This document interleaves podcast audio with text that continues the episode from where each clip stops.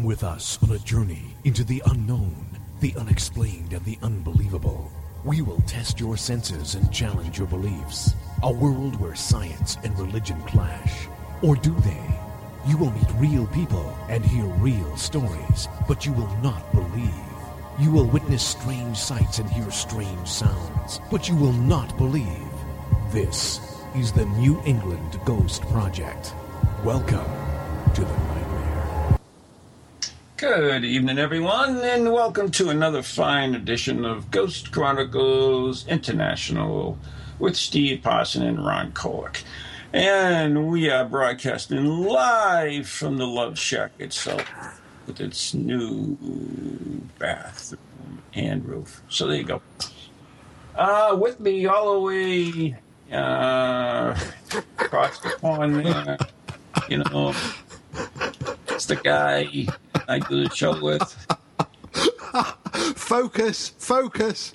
Oh, yeah, him. Uh, Steve Parsons, there you go. Yeah, uh, uh, hi.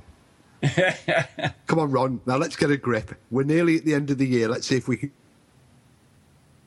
Oh, we just lost him. Excellent, beautiful, great for the new New Year starts. Now we, I'm either lost or he's lost, so I'm not sure who's, Who's lost. lost? I'll, I'm I'll here. try to talk with a British accent. Will that work? There we go. What was that? Was that a? That, was that that, a wasn't place? a British accent. that wasn't a British accent. No. The best I could do. Joining us from somewhere is the amazing Viano himself. Uh, I'm sure he's doing this all by magic. Welcome aboard. Thank you. Thank you. Good to hear you guys. Yeah, we Good to haven't hear seen you again. For those who don't know, um, the amazing Viano is, is, is of course, uh, a fabulous, bizarre uh, magician. Anyways, uh, a magician of the. No, he isn't. He's an escape artist. I take that all back. I forget. He's something. Anyways, he was at uh, Spirit Quest and uh, he did the uh, the Houdini escape uh, routine with the handcuffs, and where he actually handcuffed uh, Mr. Parsons, which I was thrilled about. Uh, it's too bad he didn't have any duct tape for the mouth, but that works. Anyway. Steve, do you remember that? I I still have cold. Wake up at night with cold sweats after Rich, uh, the great Viano, cuffed me. No, not the Ah. great, the amazing Viano. The, why? it- great. No, no, no, no, no, no, no.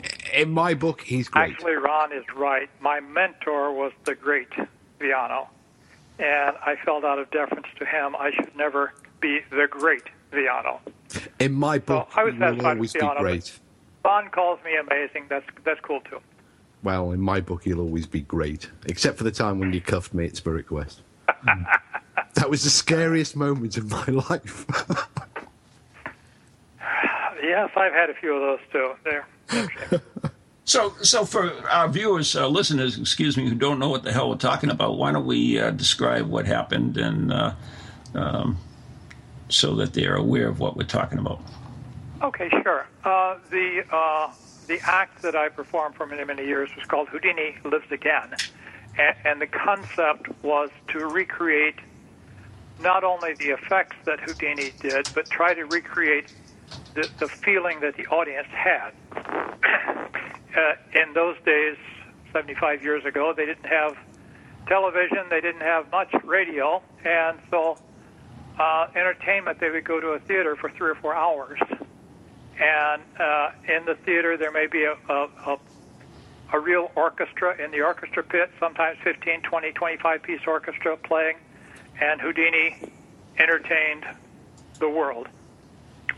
So, uh, and, and while I have practiced magic that, has nothing whatsoever to do with this act, it's not a magic act, it's an escape act.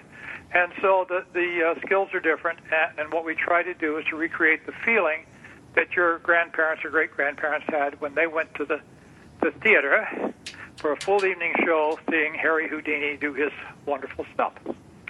And uh, uh, he did uh, some magic because he loved magic, although he wasn't particularly good at it.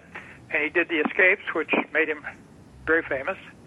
And he also, in the course of the evening, would often do uh, exposing a fraudulent medium.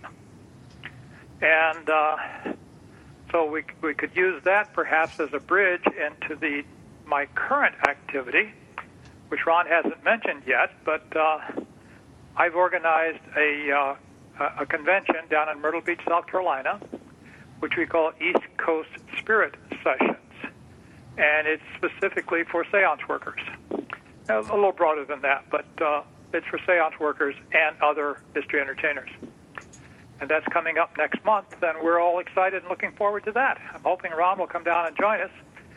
It'd be great to have Steve there, but I know it's a long hop for him. Mm, sadly. Yeah, it's good for him, though. Actually, I'm hoping to hook up with Steve in, in June. I'm going to be over there. He promised me a special uh, uh, special That's walk right. through uh, Lebanon Circle a long time ago, and I'm going to hold him to it this this June. Excellent. Excellent. I, I I've got my calendar set, so I'm going to be there long enough to make this happen. I normally don't stop in London when I'm coming over. This time I'm stopping in London. So let's go back So to more the, details to be worked out later.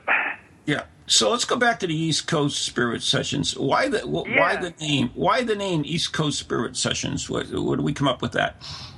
Okay, it's it's kind of interesting. We tried to. We started out. Uh, there used to be a, uh, a convention called uh, Magic at the Beach in Myrtle Beach, and this was a popular place that uh, many magicians came to. And there were a half dozen of us who were interested in the more bizarre things, the mystery entertainment thing, who met once a year there because that was the only time we saw each other. And we said, you know, it, there's six of us here. I know six more people that could be here. If we just had a one day convention here right after Magic at the Beach, I'll bet we could get another half dozen people here, and there'd be, there, then there'd be a dozen of us to sit around here with a common interest. And we said, yeah, let's do that.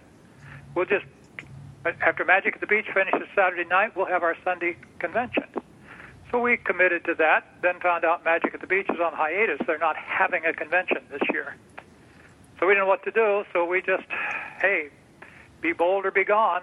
We said we're doing a three day convention on seance workers. We have uh, 60 some people coming. Unbelievable. We have the biggest names available for vendors. We have the biggest names available for performers. We have only one big name of performer that's missing, and uh, uh, that's because we, he got double booked.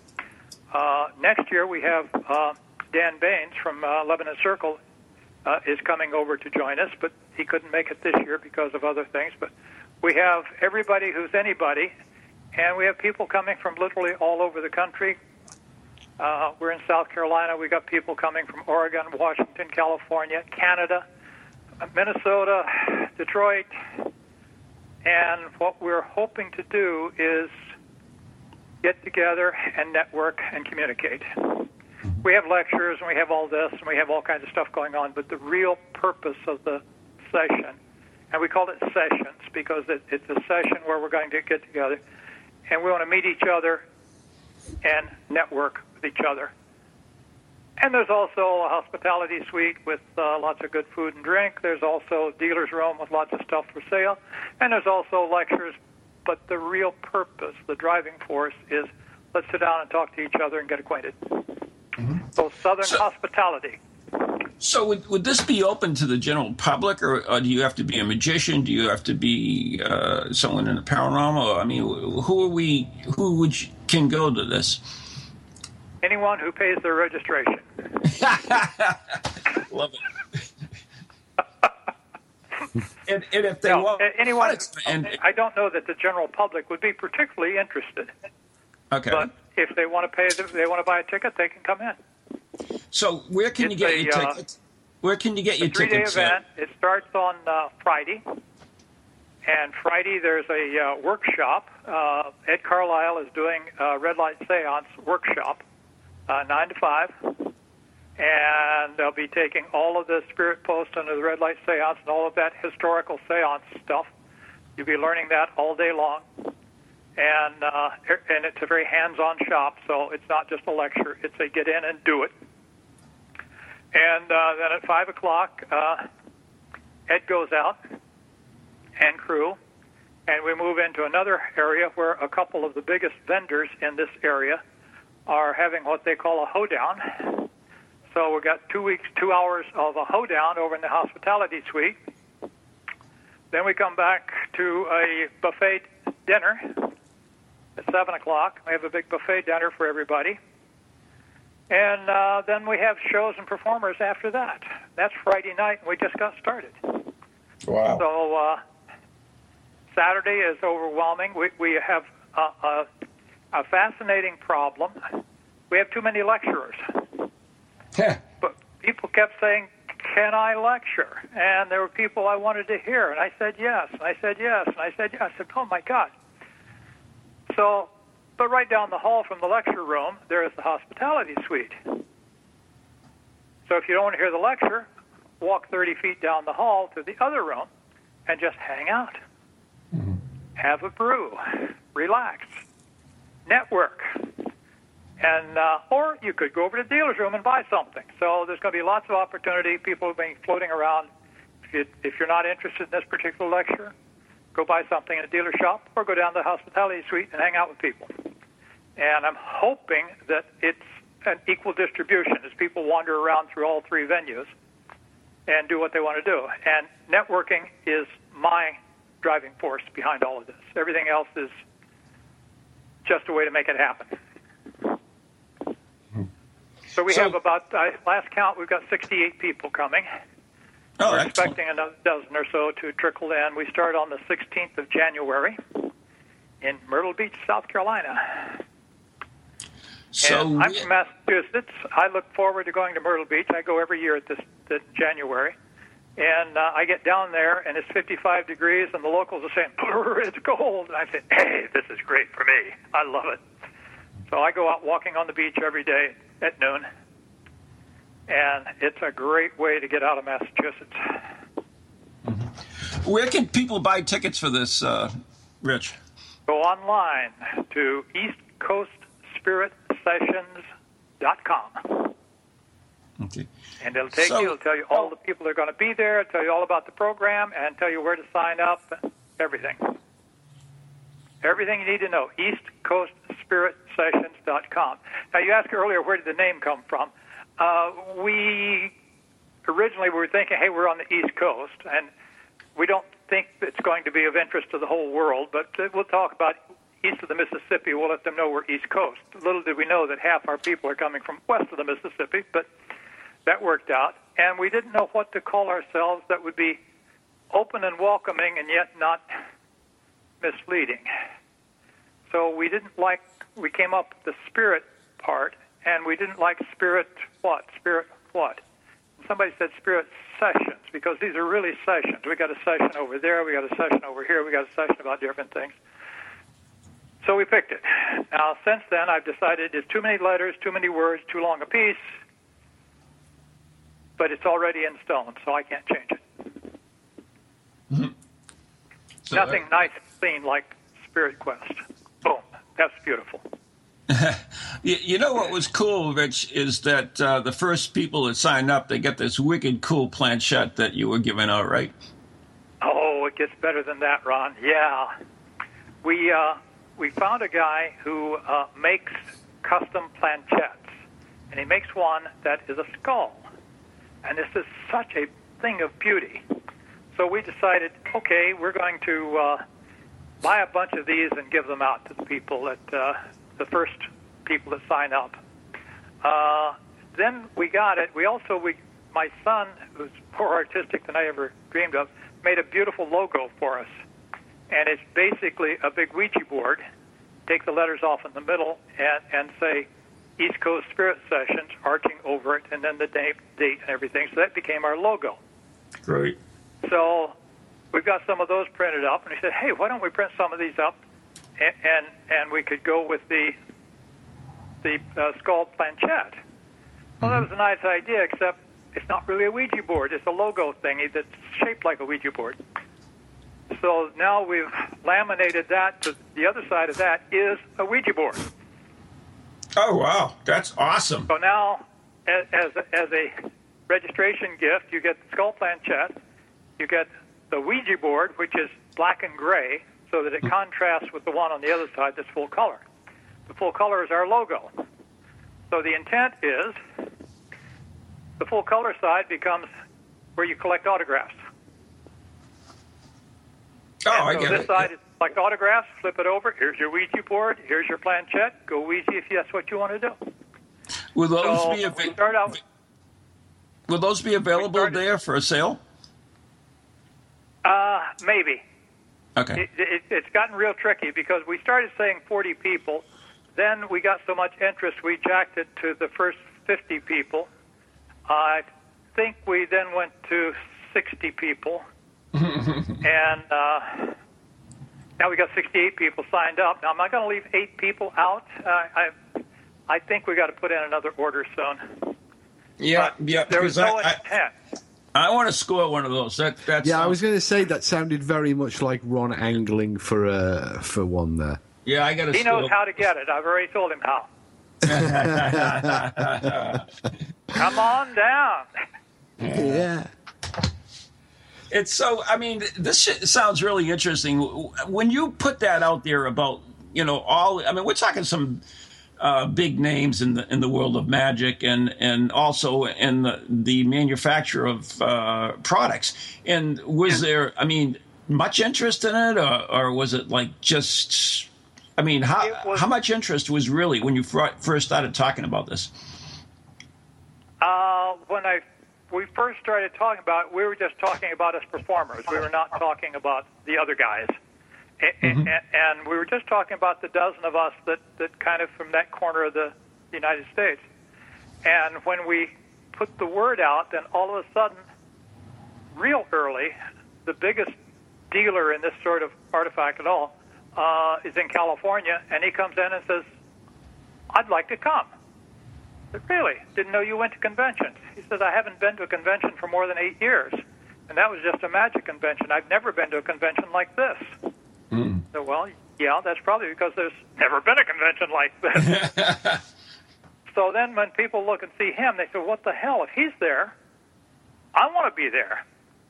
And they just started pouring in, and we have uh, we have people there who don't go to conventions because we're the people that they want to deal with, and and, and not the normal. You know, it's not the normal card tricks and coins and stuff that magicians do.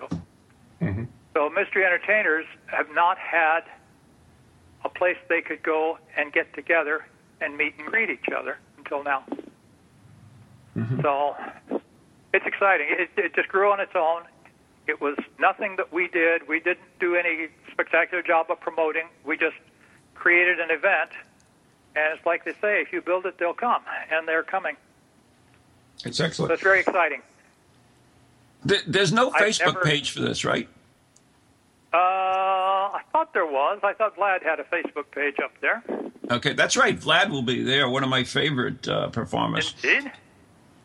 Yes. And it goes further than that. We're actually bringing in Vlad's mother, and she's going to help with registration and stuff. So I, I don't know if that's good or not. I don't know. Does she actually own up to him or or, or not?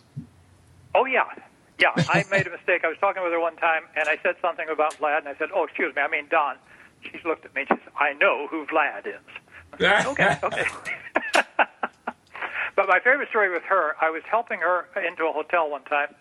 I was carried the luggage up, and and I got it in the room, and we started chatting. And her husband had just died. She was telling me how it was so difficult, and and, and her son was so helpful and helped her through all this stuff. And so I said, well, obviously he had a good mother. And uh, she says, oh, okay. Well, that's enough bullshit. I got to get unpacked now. I like this woman. Steve, Steve, you would love to have met Vlad. I think we've had him on the show before. We we have had him on the show, and whilst you uh, have been chatting uh, with our guest, uh, I, I was reminded of a conversation that we had during Spirit Quest when I was talking about a book, uh, because obviously there's there's very strong links between magic and um, and uh, the paranormal. Uh, paranormal investigators. Many of the, uh, the, the, the current crop of parapsychologists uh, have studied magic or have been amateur performers uh, for, with varying degrees of success.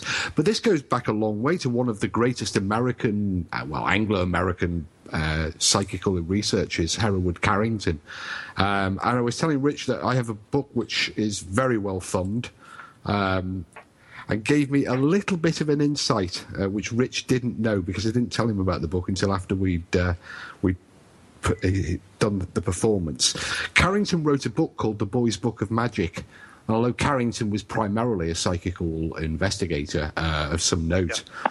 Uh, and includes over 50 pages on handcuffs and escape thereof. Really? there are 50 pages of all of the different ways of escaping from handcuffs, uh, with diagrams, with illustrations referring to Houdini and other of the, the great escape artists. Mm-hmm. Um, yeah. I, like, obviously, I'd read it. then why did you get out of the cuff? uh, I just got lucky. but when, when, we meet in uh, London, I'll I'll bring the book with me because I, I know that you, you hadn't actually come across that edition um, when we spoke. Yeah, uh, you introduced me to the concept, and I was like, wow. Now, it's logically consistent, however, if we go back in time, because uh, one of the early traveling shows of the paranormal sort was the Spirit Cabinet, various Spirit Cabinets. That's right, absolutely. And, and uh, the Davenport brothers, who traveled all over the world uh, doing that, and, and much of that was uh, they were put into a cabinet, they were securely tied, bound, bound, whatever, whatever, whatever and when the doors were closed, then the spirits manifested themselves and the violins played or whatever. And, and, and so the techniques of getting out of the ropes, chains, handcuffs, etc., were an intimate part of that paranormal show. And, and uh, although it's interesting, the Davenport brothers were never proven to be frauds. They never well, claimed real. And so they were. No, like, what's interesting though uh, is that uh, some years ago I took part in a. Uh, I was I was part of the support crew, um, assisting the performers. With a recreation, a, a, a sort of up to date recreation of the Davenport Brothers show, uh, as conducted. in fact, it was done in the exact same venue, uh, St George's Hall, Liverpool, where they were oh, wow. run out the actual location where they were run out of town uh, because they couldn't escape from the knots. Uh, but the a group of uh, two performing artists rec- they had a, a, a, modern version of the cabinet built and they had an orchestra. It was a, it was a, an artistic musical piece uh, based on the Davenport performance, but actually staged on the very stage that the Davenport brothers used. Um, oh, that was wild. I'm sorry. That that would have been awesome. It it uh, it was a fantastic experience. Um, we we included things like uh, infrasound, this low frequency sound. We, you, you, may have you may have heard me waffling on about over the years, uh, as part of the sort of undercurrent of, of the event. So in addition to the specially composed music, there was also uh, the, the low frequency sound. There was the cabinet. There was special lighting. Uh, there was a whole raft of uh, associated theatrical illusions taking place as well. Um, but uh, as I say, it was it was done on the exact stage, uh, the same location that the Davenports were famously run out of town because they they'd encountered. Um, a, uh, I, if I remember the story correctly, they'd encountered uh, a stevedore from Liverpool from the Liverpool docks oh. who used a particular kind of knot that they weren't familiar with and of course they couldn't extricate themselves and uh, uh, they claimed that the knot was was hurting them. There was there was some argy bargy. There was some there was a ruckus uh, in, in, the performance. They were accused of fraud. They had to beat a hasty retreat from the building, and in fact were actually run out of out of town. Uh, wow. Word got around the UK that they were they were in fact fraudulent, um, whether they were or not, but a, reputation preceded them. And over their next three or four performances, again, the same sort of thing ensued where the audience were very hostile. And in fact, the, it, it, it stopped the Davenports performing in the UK. Perhaps that's the reason they went to Australia. Um, Where, that's exactly that's exactly where they went. but I understand, uh, rem- remembering from my uh, reading of Houdini, that Houdini actually sat with uh, one of the Davenports uh, at length, And- didn't he? He And did. was- he had his photograph taken with him, and and there is nothing but the photograph, but that inspired the story, which may or may not be true, that Mr. Davenport was introducing Houdini to the concepts of escapes, etc., which he took went went forth and became famous with. Mm-hmm. So, but whether it's true or not is not documented. But Well, they also story. left us a they also left us another legacy in in uh, in- in the name of a type of furniture that's common here in the UK, at least the Davenport cabinet, Oh yeah, yeah. which was actually Yeah. named after the Davenport brothers. Not many people yeah. realise that. You know, we we're all familiar with oh, we have a Davenport in the hall in the hallway, but Yeah. nobody really realises it's named after two um, psychic, uh, you know, mediums or escape artists or h- however they were, uh, you know, performers. I had never thought about that connection, but yes, I grew up in a, a house with a Davenport. Uh, I, That's how it never to where the hell did that come from? Yeah, that was awesome. So uh, it's interesting, and I, I enjoy looking back. Then uh, Houdini, uh, uh, who uh, was actually very much involved in the seance world uh, in, in a two-handed way, kind of. Uh, he was seriously trying to find a medium that could help him contact his dead mother because he was a great mother's boy and was very, very upset by her death. Upset almost more so because he was not there to be with her when she died. He was in Copenhagen at the time. And uh, a story that has been reported but not often, I find, uh, is that uh, he was in Copenhagen and he was taking a nap before the show, and uh, he had a dream or something. And after the show, he was telling Bess about it. They had dinner after the show. And he said that his mother had come to him and he thought it was in a dream. He wasn't sure. And this morning they got the telegram saying that she had died.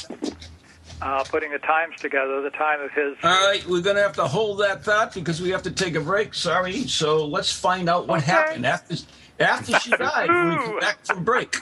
So, anyways, stay tuned. We'll be right What a back. ho- what a host! Ghost Chronicles International, TogiNet, Pararex, Planet Paranormal, and beyond. We'll be right back in following messages.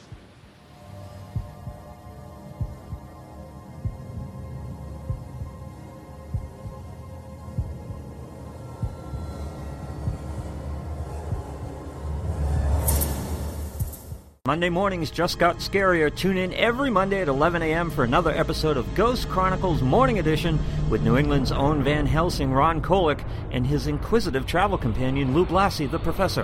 Hey, that's me. Each week we'll delve into the realm of the supernatural where all that is is not what it appears to be. With remarkable guests, spirited conversation, and the occasional voice of the deceased, we'll bring you a whole new meaning to the term dead air. Ghost Chronicles, Mondays at 11 on Eagle Radio 1110. Welcome to TogiNet, radio with a cutting edge. Feel the need to do some soul searching or make some changes in your life to create a more positive future? Then Circles of Wisdom is just the place for you. Circles of Wisdom is a metaphysical bookstore and more, located on Route 28 in downtown Andover, Massachusetts. We carry a large selection of books and music, crystals and gemstones, jewelry and gifts, sage, aromatherapy, and so much more, all in a relaxing and welcoming atmosphere. We offer classes on a variety of topics like yoga, Reiki, psychic development, alternative healing, and personal transformation. For guidance on this journey we call life, get a reading from one of our many readers at Circles of Wisdom, 90 Main Street in downtown Andover, right next to Bertucci's. Call us at 978-474-8010 or check us out on the web at www.circlesofwisdom.com. Lots to see and do in a feel-good place, an oasis in this hectic world.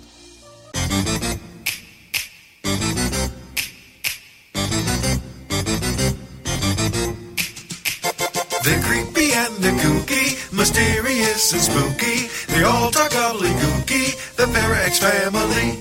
The shows are paranormal, not stuffy but informal. The topics are abnormal, the Parax family. They're strange, deranged. Unrestrained. So grab your favorite brew. It's time to rendezvous as we give awards to the Para X family. Greetings and felicitations. I am Ron Kolek, New England's own Van Helsing. And I'm Ann Kerrigan, the Blonde Bombshell. And we're here at the elegant Vintage Hall, the Downton Abbey of Venice. And we would like to extend a formal invitation to you to tune in every Wednesday night at 7 p.m. Eastern Standard Time for Ghost Chronicles Next Generation. On TogiNet, ParaX, Ghost Channel, and Planet Paranormal. You can even listen live on your smartphone with your TuneIn app or catch the podcast on iTunes. And now, time for tea.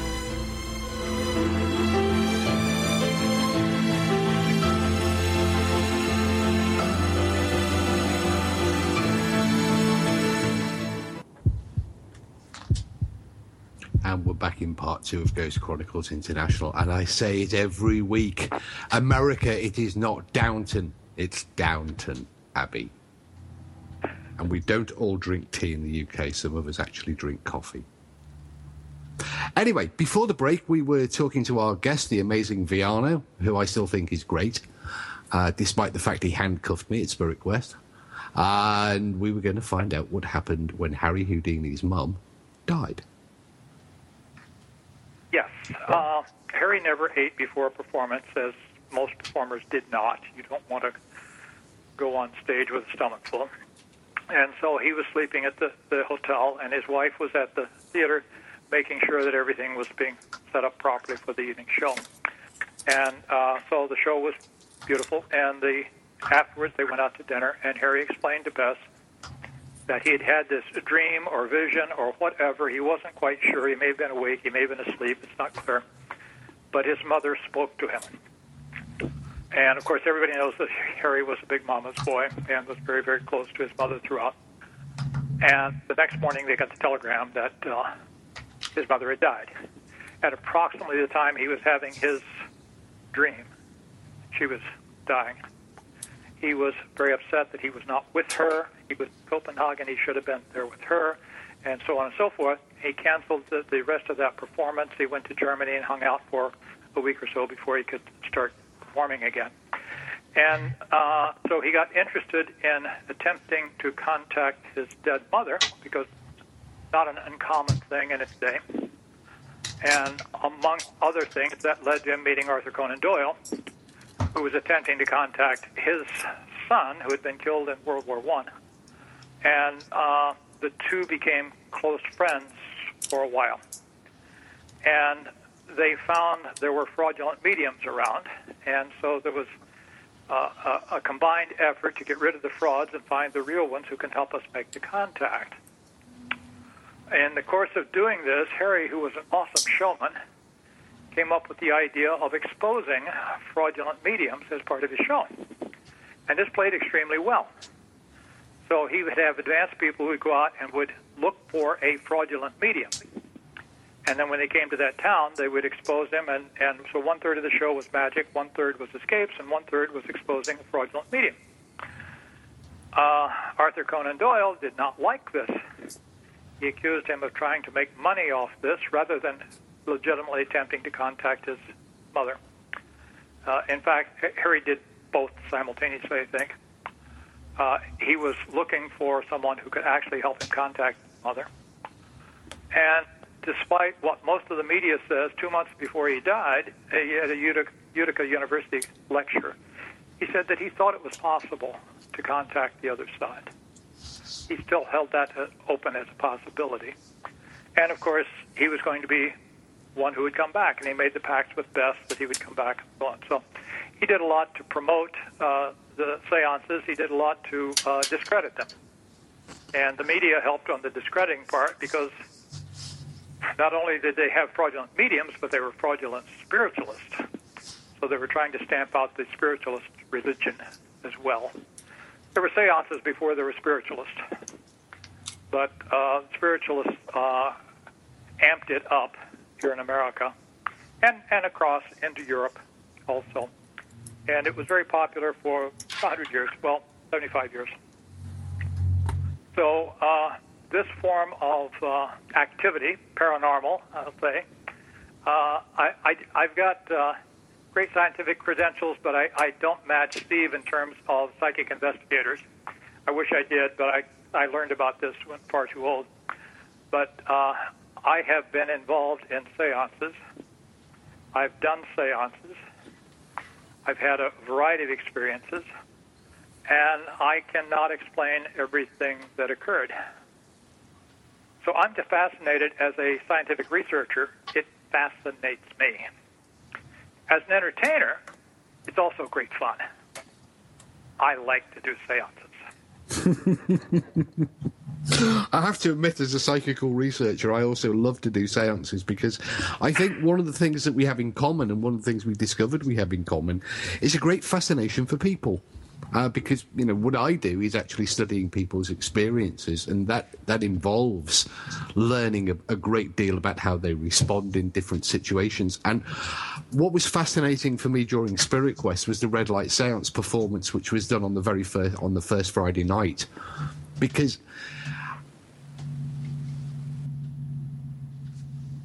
The performance was done, but it still I found from from a personal perspective, I was completely. I'd, I'd put I'd suspended all belief or disbelief, um, and was completely entranced by the floating trumpet, by the tambourines, by the whole performance. Yeah. And, and, and, it's a great insight into the way the human works. That you know, despite all of the the, the knowledge uh, that I have about what was actually taking place, my my my eyes and my brain were actually completely confounding me, and I was going along with the whole thing. And that's very like how people respond uh, in many instances when they're confronted by anomalous experiences. They they sort of suspend the desire to, to seek the truth or to to gain any for, further understanding and just go with the experience. Right, right, and that's that's that's fun. It also puts a bit of responsibility on the performer to uh, know where the boundaries should be. And uh, early in my efforts, I found myself in places that I did not want to be responsible for being there. And so I had to kind of tone things down a bit. And uh, but but it's good fun. And I also say that uh, uh, I am a fraudulent medium, and yet at my seances, I have had people have real experiences that I did not cause, and, some of them were quite moving. And so um, it, it, it's a it's a form of entertainment, if you will, that that opens doors to uh, other things. And whether I, these other things are paranormal or psychotic. I don't know. but they occur. I can't disagree with you. Uh, it's it's, uh, it's exactly it mirrors my own experiences too. Um, I think that the, there are great. There are so many links. I mean, we could spend the rest of tonight um, way beyond the, the show's limits, talking about the links between paranormal psychical research and and magic. Uh, Harry Price was was a, was a skilled magician. Um, we also, I remember, we had a conversation about another of um, Houdini's. Uh, I don't know uh, those who were, inspired by Houdini. Alf, Alfred Dunninger, another great magician uh, who yeah. was also involved in uh, seance performances and the understanding of seance magic. Right. Uh, seance magic is a term I've never heard before, Steve. Uh, that's an interesting one. I think I think it's a fair term because it, I think what we saw at, at Spirit Quest, and uh, I think you know, it, or in fact, what you see in a lot of seances, in a lot of red light seances, is is a form of performance magic, uh, illusion, uh, rather than anything, uh, you know, spiritual or spiritual okay, yeah. spirit and, intervention. We, so, I, I, so I think seance I, magic covers it from the other the other perspective in many many cases. Well, we certainly have to look uh, have to look very far these days to find a fraudulent medium. I'm not answering that. I will probably be having dinner with a few in the near future, but that's another story. I've probably had dinner with quite a few over the years. But the uh, the uh, you're referring to, I, I think more of theater than of, of magic. But yeah, it, it is a, a theatrical performance that that most of us do. And even if you were a quote real medium, you still need to set a theatrical stage. You need to to use the the uh, in, in the old days, uh, you know, they they would sing hymns for hours before the, the séance and so on, in order to to get you in the proper mode and, and, and the way of thinking. You you can't just walk in off the street, sit down at the table, hold hands, and call on the spirits. You you have to get people in the right mood, in the right frame of mind, and, and conditioning, and that's all theater. Well, and and, and if you talk to mediums, they'll say that's not theater because that's also there to raise the vibrations, which uh, uh, makes it easier for the spirit to come through. It's not something you see very often done these days, though. Um, the singing of hymns before uh, seances is a very rare phenomena these days, although it was absolutely uh, common practice uh, as late as the sort of just post-war years. Yes, yes. But people And, can't be bothered uh, waiting around for that these days. They just get the ghost box out. Yes, and I don't like that, frankly. I like the, the more traditional style. Uh, we don't sing hymns, but we do other uh, uh, meditation pieces and, and, and concentration pieces to try to get get you focused because it's really it, you should be experiencing a séance from the inside out. So I've got to get you uh, properly attuned to the environment and the vibrations and the whatever if you're really going to enjoy it. Uh, I've had a, a singular experience. One gentleman who was an absolute cynic and was there to, I think, physically attack me if he if the time came right. And uh, my son, who is bigger than me, he's six foot five or six and and 260 pounds, a badass looking guy with a big beard and everything. And he was wearing a, a long trench coat, leather trench coat. And I said, "Watch that guy over there. I'm not sure what he's up to." So my son sat and stared at him for the next 45 minutes. Never took his eyes off of him. The guy got up and left, left the room. He had bought a ticket. He got up and left. but most people come uh, out of curiosity. I, I don't think a lot of my audiences come in expecting to contact their dead relatives, but they come in out of curiosity. What is this about? And a lot of them come away saying, "Wow, that was interesting." Some come away saying, "Oh, let me tell you what happened to me," and that's interesting to me. So, uh, on more than one occasion, uh, they have professed contact with uh, dead relatives, and uh, it, it, you know, it's nothing that I did, but I created a theatrical environment in which they were comfortable doing whatever we were doing, and something happened. And again, whether it's paranormal or psychotic, I don't know. I frankly don't care. Uh, the more that that occurs for me, the, the better I feel as an entertainer. Have you ever been in the situation where people have accused you, or uh, I, I know Houdini was accused on several occasions, and it's happened with the British performer Derren Brown, where people have uh, said, "Oh, come on, you just you just uh, a, a, a psychic, a medium uh, who's in denial." Um, not verbatim, but yeah.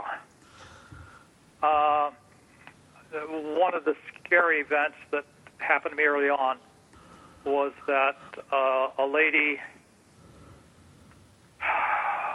realized that when she was in my presence, there was a psychic connection she'd never experienced before. So she was going to quit her job in Boston, move over and park her van in front of my house so she could sleep in her van and be close to me. Uh, I stopped performing for almost two years. I didn't know how to deal with this. Ron has that trouble all the time. you, should, you should have given him a call. He'd have been able to help you out there.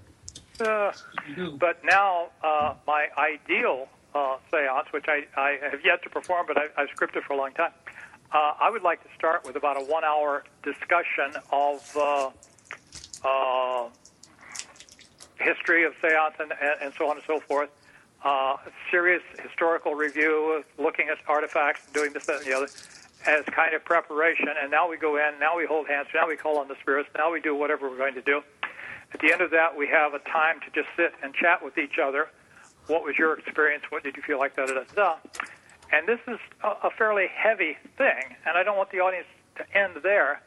So I want to do a fun, like, you know, after many years, the seances moved on to the vaudeville stage, and you would have seen something like this, and then do a spirit cabinet kind of thing, the comedy spirit cabinet sort of thing, to lighten the, the flavor on the way out.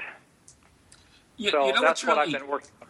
You know what's really interesting, uh, Rich, is that uh, I am doing, starting the first year, I, I am going to be doing uh, a study on the red light seance, uh, pretty much like uh, Thomas Glendenning Hamilton did, where we will have a closed off room with cameras and recorders recording it.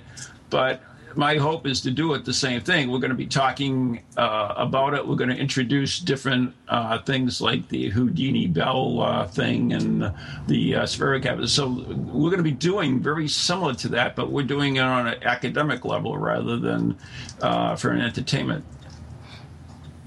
Fascinating. Yeah, and that'll be once a month. We'll be doing that after the first of the year at VZ, believe it or not.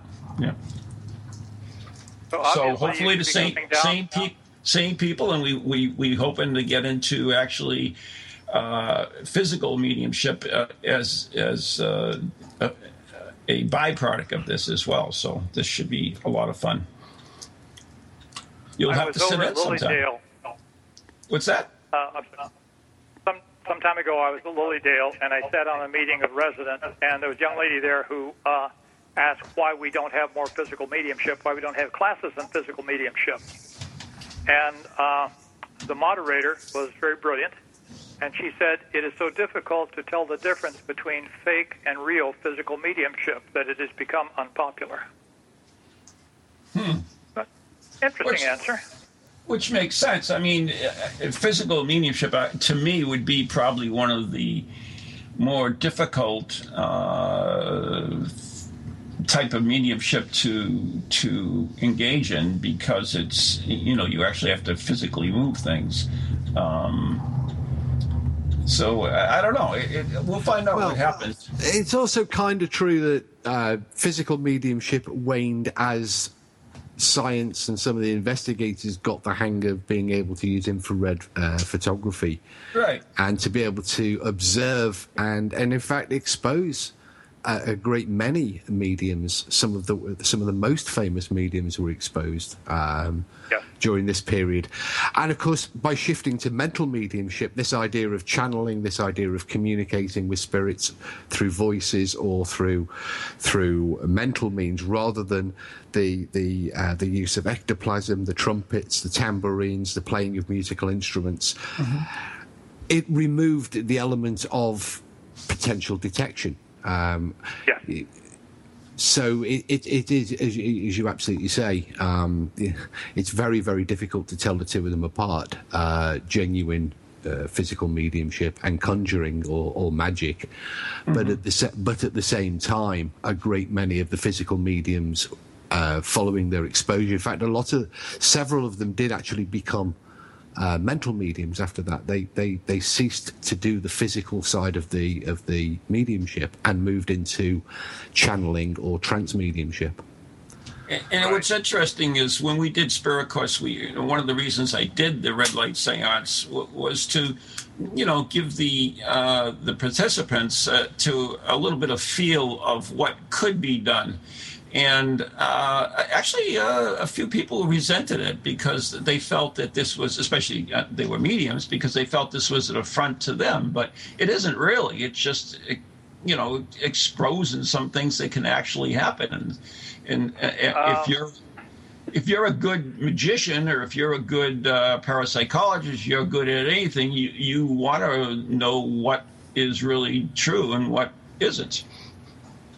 Steve and I were very, very afraid going into that performance because we were not sure what the reception might be. Mm-hmm. And hear that at least a couple of people were off at us is, is kind of good news because we were surprised at the uh, response and reception that we got. Uh, had we known that it was going to play so well, we would have had more fun with it. But uh, we were afraid we were going to be run out of town.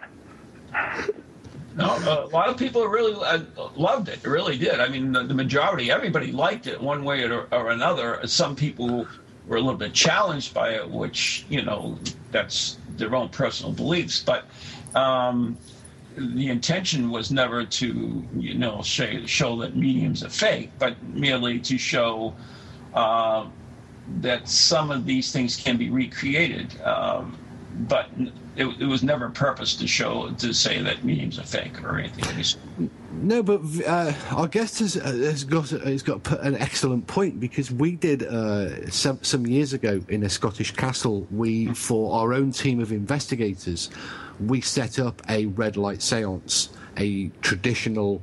Uh, Victorian seance as a training aid for them, as a training package for them, without giving them a pre-briefing. We we we we set up as is important, uh, a scenario beforehand uh, involving the sham magician, uh, the sham psychic. Sorry, um, we used all of uh, the the same sort of uh, magic that was used during the red light seance at Spirit Quest for those who attended. Uh, we had objects moving, we had voices, we had things being thrown, and at the end of it, when we when we revealed that in actual fact it had been a sham these these people who were part of our own team of investigators, several of those actually got quite cross with us because uh, for the reasons that Rich says that they they were they were affronted that we dared pull the wool over their eyes and that I think they were actually more cross that they'd fallen for it.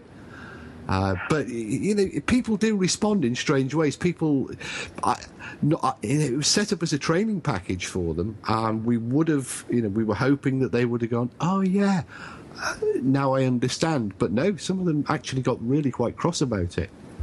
Uh, what was also interesting is that several people, when confronted with the illusions, actually elaborated um, on what they'd seen. They extended what they had seen. Uh, there was one instance where I, th- uh, I, I, I, was operating. I was one of the observers. That was my role in the in the proceedings, um, and I was there to film it. Um, and it was also my job to throw a small uh, musket ball across the across the floor, and then to film the musket ball, uh, the recovery of the musket ball. Now, after we, we talked to people afterwards, we asked them, did, did anybody think any of the any of the things that took place were real? Several people, uh, two in particular, highlighted the musket ball for the reason that the whole event had been caught on camera. Except it hadn't. Only the recovery after the, the ball had stopped rolling had been caught on camera. But they had confabulated the story into the whole event being caught on camera. So it was a great uh, lesson. Um, how the human the human work the human mind works how that you think that you know what you've seen right yes and I've had some similar experiences. One that, that still bothers me. I, I was not really familiar with energy orbs until uh, people at one of our seances in Michigan uh, were talking to each other about the energy orbs they didn't call them energy orbs; they called them the blue lights and da da da.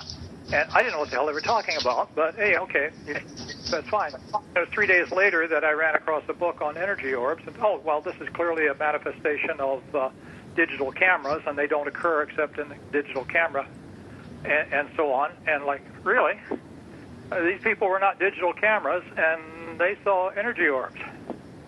So I don't know where they came from. I don't know what's going. I, I it fascinates me when things like that occur, And then I try to dissect them as a cold, hard analytical scientist and say, well, obviously they weren't energy orbs. What made these people think they were? And oh, by the way, how did this person talk to that person about the thing they saw in common? It's very strange. Hmm. And I love it. Well, that's the reason why I've spent my adult life doing this because we don't have all the answers. Yes, we can explain what appears on a camera, and to some degree, we can explain how people can see orbs with the naked eye. There are some medical conditions that, that allow people to see blobs of light dancing in front of their eyes. But there are a great many uh, phenomena that people report, and we talked about before the willow, the wisp, the jack o' lantern, that predate all of these camera te- uh, techniques that we understand, and that have been reported by lots and lots of people. So that basically precludes uh, Well, I actually rare heard, medical disorders. I actually heard a ghostly doorbell, which means that people Yeah, from me too. dead is here. So uh, you, we have to wrap this up. So we- Oh, East Coast Spirit Sessions, Myrtle Beach, January. Be there. give the uh, give the uh, website again, there, uh, Rich. EastCoastSpiritSessions.com. It's long, but it's good. Check it out. Great, great, great stuff. And, And a final plea from me. My birthday is the day before on the 15th, so if anybody wants to do a crowdsourcing uh, airline ticket to South Carolina from the UK, All right. there you go. Wonderful idea. And then uh, awesome.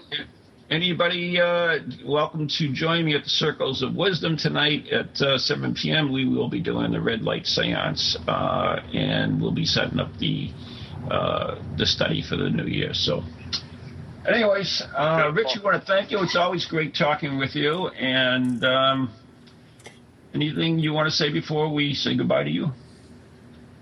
No, just thank you for the opportunity. I love you guys, and it's fun to chit chat. And you always talk about things that are of great interest to me, so I like being here. all right, i'll see thank- you in June. Yep. Thanks, Rich. Okay, Well, that was pretty cool. That was very cool. So, anyways, while I was sitting here, I was playing with this thing called. We could hear you. What's that? We could hear you. Uh, yeah. So, what's your problem? Uh, anyways, it was really interesting. Uh, the Spirit Light. Uh, it, it, it. Some guy sent it from the UK, but it, it works pretty cool. Well, that's good. Um, it'll be interesting to see if you can get the spirits to communicate tonight. If you're going to be using us at your red light use sounds. that on the uh, the television special next weekend. So Wednesday, oh tomorrow. Tune in tomorrow for uh, Ghost Chronicles Next Generations, the uh, video broadcasts on EBC TV and also on TogiNet. So time to wrap it up. Good night. Okay. God bless. See you next. Good night. Good night. God bless.